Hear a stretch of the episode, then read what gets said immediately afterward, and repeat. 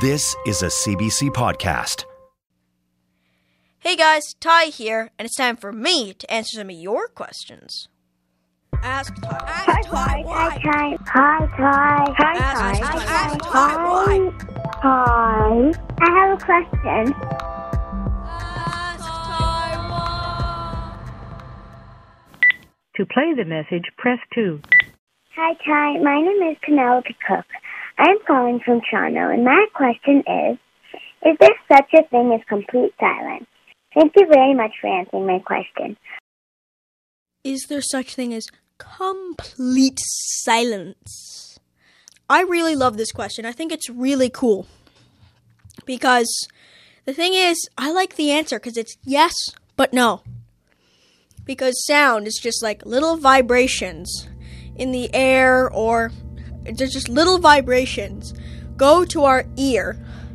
And it has a special little bone that senses the vibrations, and it turns those vibrations through a magical process into whatever we hear, you know?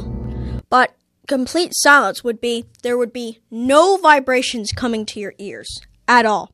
Now, I did my research to be a smart boy. So, a quiet house, not too quiet, 40 decibels. A whisper, dude, what are the answers for the test? 30 decibels.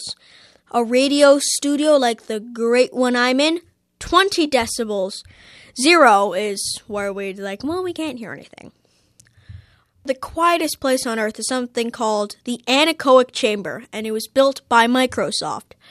Pretty much, it has these like special walls that absorb sound, and it can absorb up to negative 20 decibels. So that is, it can absorb more sound than we have possible to listen to. So it's kind of weird because when we have no ambient background noise, you know, you know what we start to hear? We start to tune in on the little things, the things we wouldn't have noticed anywhere else.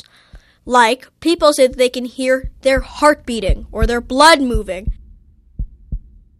People say that they can hear their eyes moving, which is so weird, but it's interesting because anything, really, any sort of movement will make a very small amount of sound. Tiny. So when you're exposed to that, you'll be able to tell. So, in order to create a complete silence, you'll have to remove of everything in the universe.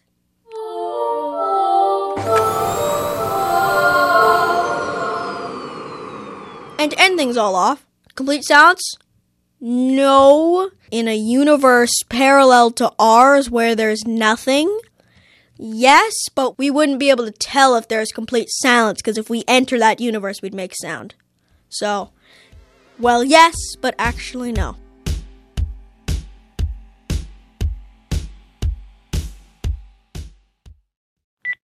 To go to the next message, press 6.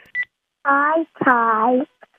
Mm, my name is Griff. I'm calling from the Yukon. My question is what comes after humans? Bye. What comes after humans? Anybody's guess? We don't really have any conclusive information. But it's very possible that our Lord and Savior Frogsorp will hatch from his birthing pod and come down to our simple civilization. and He'll free us from our flesh sacks and turn our mind into galactic oil. But I'd love to get a more normal guess from someone who knows what they're talking about. Rose Eveleth is the host and producer behind the podcast Flash Forward, which is a really cool podcast all about the future. So let's talk about if humans disappeared from the earth for some reason, somehow, right? We don't have to get into the details, or if humans went extinct, like the dinosaurs, what would happen? And that's kind of fun to think about, right? Because if the earth doesn't have any humans on it, it looks really different than it does now.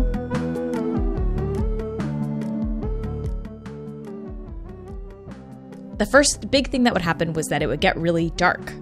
So all the lights that are on all the time in our homes and cities, they would go dark after a while because the power stations would fail. So lights would go out after about 2 days, and any animal that we keep for food or for pets or zoos, all those animals suddenly have nobody looking after them. And that kind of is an interesting future to imagine, right? Where you just have animals roaming the wild.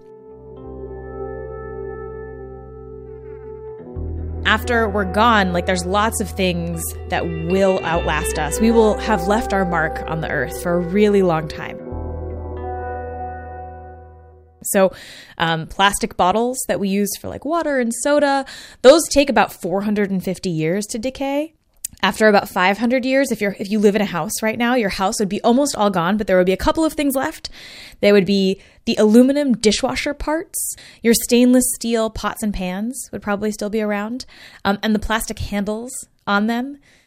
Right now, humans, the biggest way perhaps humans are impacting the earth is climate change. And it's a fun thought experiment to think like, okay, what if we, if humans all disappeared, we would stop emitting greenhouse gases. And how long would it then take to go back to the Earth's climate from before we started really truly emitting a ton, a ton of fossil fuels and greenhouse gases? Some scientists at Princeton recently tried to figure that out, and they found that it would take about a thousand years for the Earth to absorb what we've emitted so far. So we have a very, very long legacy on the planet, even if we just suddenly, immediately disappeared like in a flash.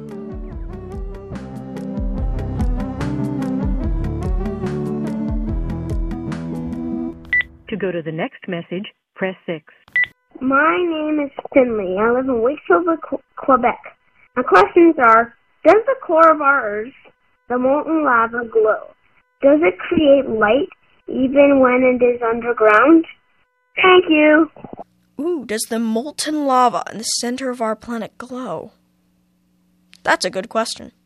No one's been down there, so it's kind of like the whole if a tree falls in the forest doesn't make a sound thing. So the core of our Earth should glow, theoretically, because pretty much everything on this planet emits light. Even we do it, actually. Our light comes out in infrared.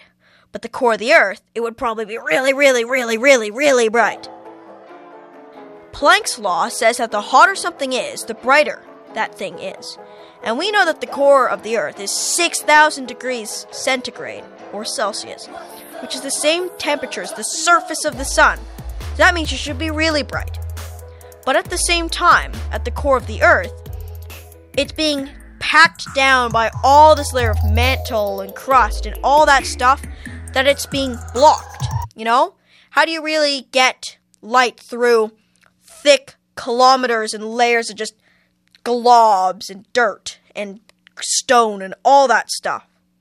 So, it may be bright, it may be hot, but its light will just get absorbed by everything around it. And when it comes to that hundreds of kilometers deep, it just gets drowned out, you know? It just doesn't go through to us. So, if the center of the earth is really bright, but is blocked off by all this layers of other sediment and all that stuff, would you say it glows?